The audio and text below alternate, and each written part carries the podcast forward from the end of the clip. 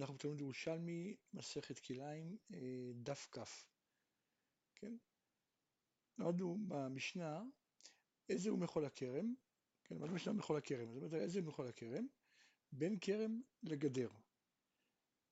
שואלת הגמרא, האם עד שיהיה מוקף גדר מארבעה הוא חוטף? כלומר, אם הכרם צריך להיות מוקף מארבעה הוא חטף, אז יש דין של מחול הכרם, או שדי מצד אחד.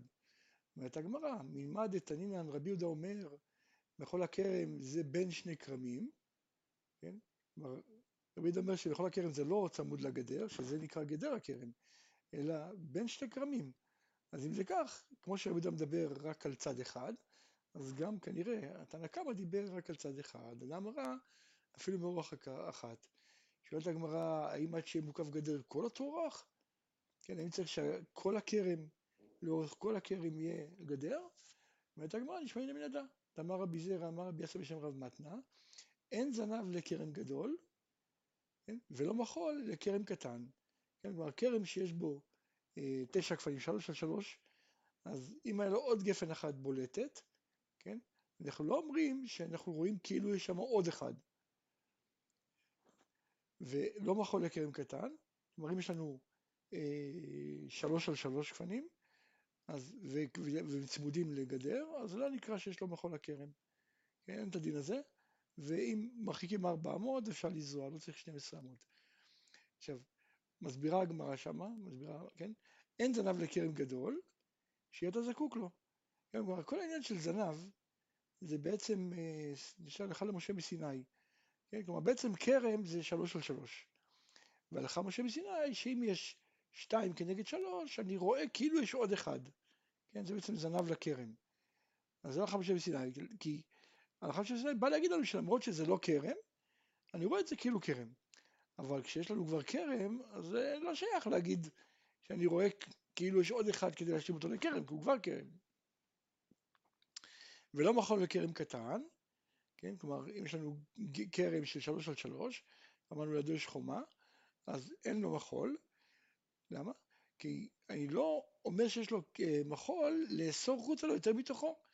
הרי תוכו, כן, מקסימום זה 800, כן, בין, אה, בין אה, גפן לגפן המקסימום זה 800, ולא יכול להיות שחוצה לו יהיה יותר חמור בתוכו, כי אמרנו שעד המחול זה 12 אמות. כן, אבל כרם גדול, אנחנו יודעים שגם תוכו אסור ב-16, כן? כלומר, אם יש לנו כרם גדול, אז אה, אה, עד 16 אמות אסור להביא ביניהם, כן? למרות שבעצם 8 אמות זה השיעור של הרחקה בין הגפנים, אבל אם הוא גדול, אז עד 16 אמות, אה, כן, לא יביא בתוכם זרע אחר. עכשיו איזה הוא כרם קטן? שלוש כנגד שלוש, כן? כלומר זה, זה כרם. נכון? העניין של שתיים, שתיים כנגד שתיים ואחד זה זנב, זה בעצם הלכה למשה סיני, שרואים כאילו יש עוד אחד וזה שלוש כנגד שלוש. אבל שלוש כנגד שלוש זה כרם. אומרת הגמרא, אה שלוש כנגד שלוש כנגד שלוש, יש לו מחול, כן? זה כבר נקרא כרם גדול, כן? כלומר, אם יש תשעה גפנים, שלוש כנגד שלוש כנגד שלוש, יש לו מחול. אמר רבי זרע, אדם רע עשה פסים כנגד שלוש גפנים, יש לו דין מחול, כן?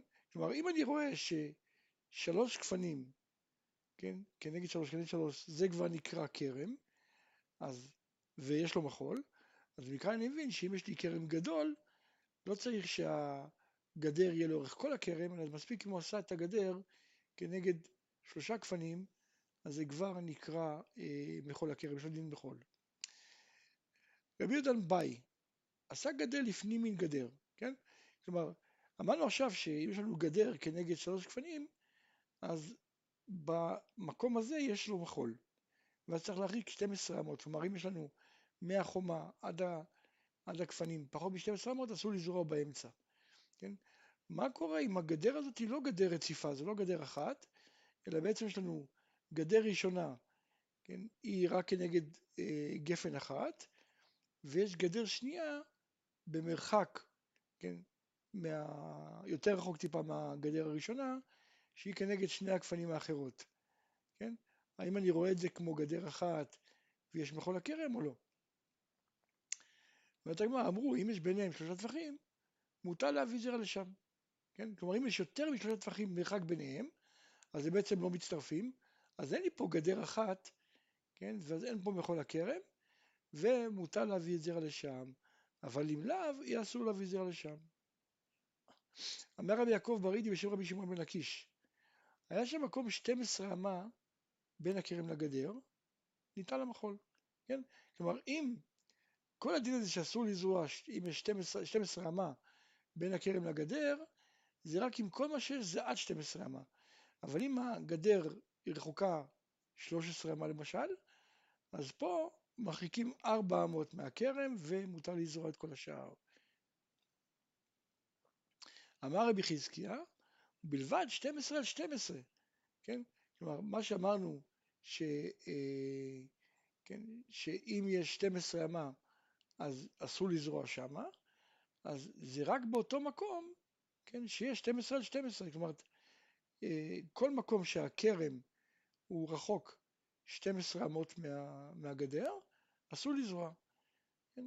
עכשיו, אם יש, נניח, הכרם הוא 100 אה, אמה, אז אם יש 100 אמה גדר, אז כל ה-100 אמה האלה אסורים, כן, אם, זה, אם המרחק מה, מהכרם לגדר הוא פחות מ-12 אמות, כן? הדוגמה שהוא אמר פה 12 על 12, הכוונה דוגמה, אם הכרם הוא 12 אמות, אז אני צריך שכל ה... שהמרחק לאורך כל הגדר יהיה 12 אמות. אם הוא טיפה יותר מ-12 אמות, לאורך כל הגדר, לאורך כל הגדר, כן, מהכרם עד הגדר, אז יהיה מותר לזרוע. אם הוא פחות, אסור לזרוע. ואם חלק ככה וחלק ככה, אז שוב פעם, מקום שהוא יותר, כן, מקום שהוא יותר מ-12 אמה אה, יהיה מותר, מקום שפחות מ-12 אמה יהיה אסור. רבי מנה אמר, אפילו מצר והולך, הוא אומר לא, לפי רבי מנה, אם התחלתי יותר מ-12 אמה, כלומר אם בהתחלה יש לי מרחק יותר מ-12 אמה, אם אפילו אם אחרי זה הכרם הולך ומתקרב לגדר ויש פחות מ-12 אמה, עדיין מרחיק ה-400 זורע את כל השאר.